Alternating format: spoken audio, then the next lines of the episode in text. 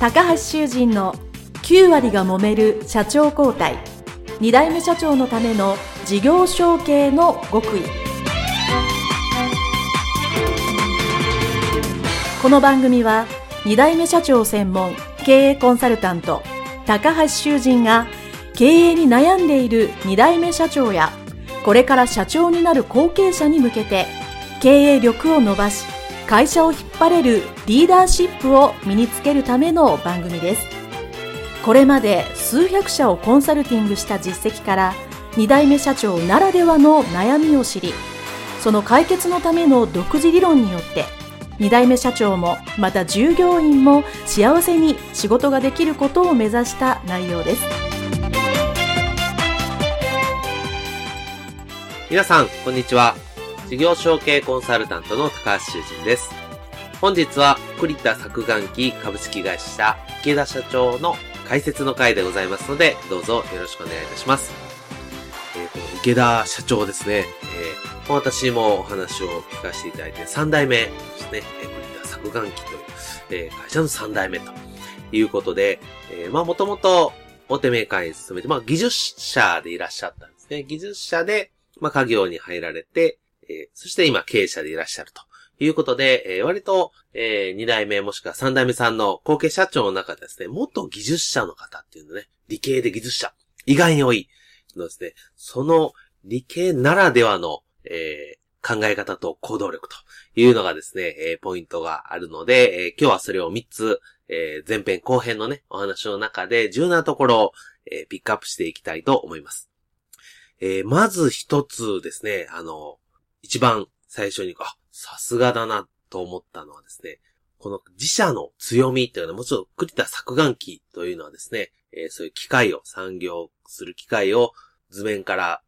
引いて、で、それを組み立てるという、その一貫して作るというところに、えー、特徴というか強みがあるんですけど、その一番重要なところ、設計ですね。設計がやっぱりしっかりしないと、いいものは作れませんけど、設計の強みっていうのをですね、えー、最初に池田社長が会社に入ってそれを身につけた。というか知ったというかいいかもしれないですね。それが重要なポイントだったと思います。えー、具体的にはですね、池田社長は、えーまあ、会社にですね、えー、自分の会社に帰ってきたら、えーまあ、昔ながらのですね、あの、まあ、手で引いた図面ばっかりがたくさん積み上がっていた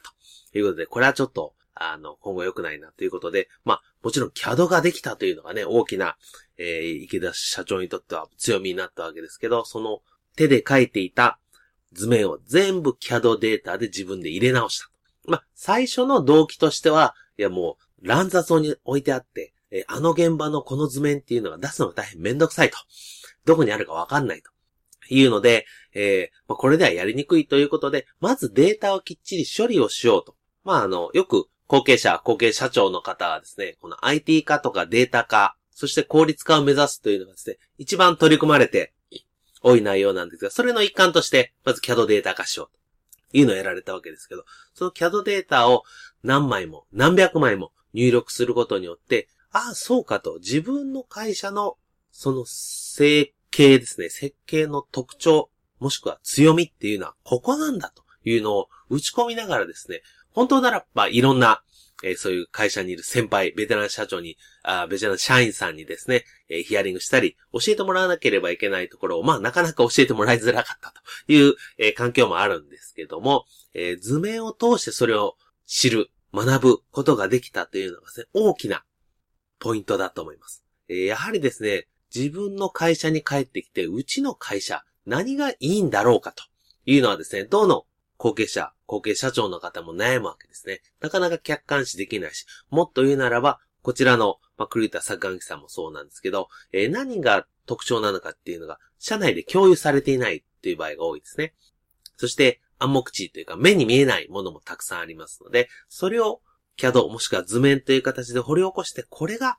当社の強み、特徴なんだというのが最初に分かったことが大きかったですね。この特徴と強みが分かれば、それをどうやって伸ばそうかということを後継者、後継社長の皆さん考えればいいので、まず考える出発点を正しく認知できたっていうのはですね、大きな特徴、あの、プラスだったと思います。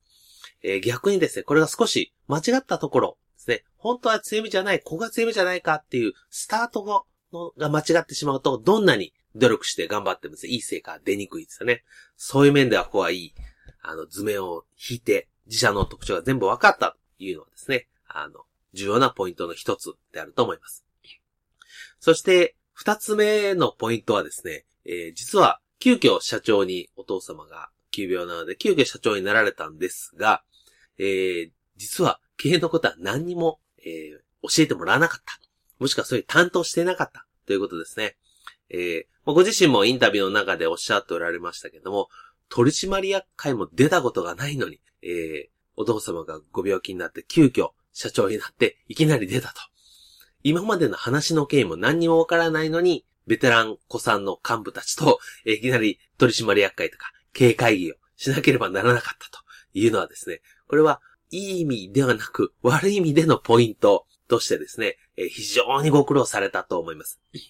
ぱり、えー、これ別に先代もしくは後継社長っていう立場ではなく、普通の会社、仕事としてもですね、前任者から全く引き継がずに、あ、じゃあこれやっといてと。で、仕事を職責を渡されてですね、えー、まあ前向きに、じゃあやろうと、なかなか思えないですよね。やっぱり、それまでの流れが分かっていたり、特徴が分かっていたりすることによって、じゃあこの会議、仮に取締役会であったり、経営会議であれば、あ、これはこうするんだと、こういう段取りでするんだというのが分かれば、まあ社長になってもですね、えー、やることは分かってるんです。全く分かんないと。今日この会議何するんですか？というのでですね、えー、始められたというのはですね、大変ご苦労があったと思います。えー、もちろん、あと、そうですね、その、それこそあの、私よく言ってますけど、えー、犯行ですね、実印なり、銀行員。犯行もどこにあるか分かんないと。これ何をすればいいんですか？というのも分からなかったというのはですね、これは本当に、あの、本来であれば後継者時代にちゃんと引き継いだり学んでおいたり知っておくべきことを知らずにスタートしてしまったという意味でが、えー、池田社長としては大変ご苦労があったというところが二つ目のポイントであろうかと思います。そして最後三つ目がですね、これは二番目のさっきの知らなかったからできたかもしれませんけど、えー、三つ目のポイントは人事制度の改革をしたということですね。え給料がアンバランスだったとかですね、えー、組織とのその人の権限と義務がバランスが悪かったとか、えー、人材が高齢化してたとか、いろいろおっしゃっておられましたけれども、えー、長年ずっと手をつけていなかった人事制度に、ご自身が社長になった時、これはもう今やるしかないということで思い切ってやったというところがですね、大きなポイントになります。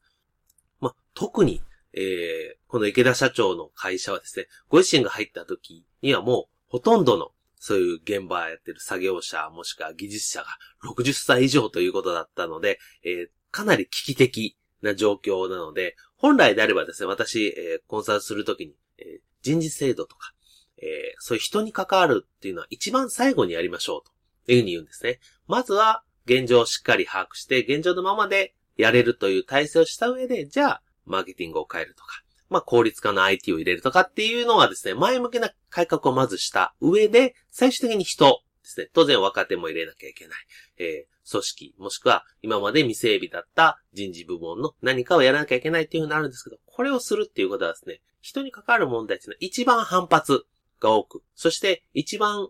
うん、レベルが高い仕事なので、そこは、ある程度経験を積んで、要は、後継社長になって、2年、3年、4年経った後に手を出した方が、より成功が高まるわけですよね。それをいきなりやるというのはですね、非常に難しい。ですけど、えー、池田社長の場合もかなり切羽詰まった状態で今やるしかないというので、えー、思い切ってやってしまったという言い方失礼ですね。思い切ってやったわけですね。で、結局として、えー、6割の社員が辞めてしまったということで、これ大変ご苦労されたと思います。でも、逆に言うと、その時に池田社長もインタビューでおっしゃっていたかもしれませんけれども、ご自身が、そうさ、一、ポイントの一つ目で、CAD で図面をするというのは全部自分で分かってたので、それを自分でできる。あと作業は、新しく雇った若手にやらせれば、やらせればいいというか、教育すればいいということで、もちろん全部いろいろやったんですけども、そういう風にして、社内のやり方システムは、ご自身でご苦労しながら作ったというところがですね、えー、今、経営者になられて12年とおっしゃってますけど、今ようやく少し余裕が出たというのは、えー、おっしゃっておられたんですけど、そこがね、やっぱり、えー、一つのポイントだって、一回全部、えー、池田社長のお言葉を借りて海を出し切って、そして新しい会社の仕組み、そして雰囲気に変えると。いうところがですね、やっぱり後継者、後継社長が会社として長く繁栄するためにはどこかで一旦海を出し切って健康体に戻すっていうのは必要だと思うので、それが池田社長には思い切ってやったというところはポイントの三つ目だったと思います。まあ、この三つがですね、本当にあの、どれも大きなポイントで、えー、プラスとマイナスとプラスとという感じで、えー、非常に、えー、ジェットコースターのようね、ご苦労な人生だったと思いますけども、えー、とてもね、皆さんにとっては、いろいろ学びになる内容になったかなと思います。で、最後、えー、これはポイントとまでは言えないんですけども、えー、少しおっしゃっていたのが、やっぱり、えー、経営者として、もちろん社内のことはしっかりやるっていうのはあるんですけども、やっぱりいろんな社長に会う、外に出て行って、社長っていうのはこういう仕事をするんだ、こういう人脈を作るんだ、こういうことを知ったり考えたり、自分の人間力を上げるんだっていうのが、ここ数年やっと分かってきたと。まあそういうのがすごく自分にとってプラスでしたよっていうのをおっしゃっておられました。え、私もですね、えー、まだ、え、全くその通りだと思うんですね。やっぱり社長っていうのは会社の中にいるのも大切ですけども、やはり、そうですね、2割から3割の時間はですね、えー、外に出て、何かしら新しいものをね、吸収したり、社長としてどうすべきかっていうのは社長からしか学べないので、そういうのをね、吸収する時間っていうのも大切かなと思いますし、これは後継者の時代からですね、吸収できる、勉強できる場ですね、学ぶ場もたくさんあると思いますので、ぜひね、後継者、後継社長の皆さんは、そういう積極的に、えー、全体の時間の1割でも2割でもいいです。月に言ったら2、3日、そういう時間をとっていただければ良いかなと思います。はい。それでは、えー、今回は栗田作眼機株式会社池田社長の解説の回でございました。どうもありがとうございました。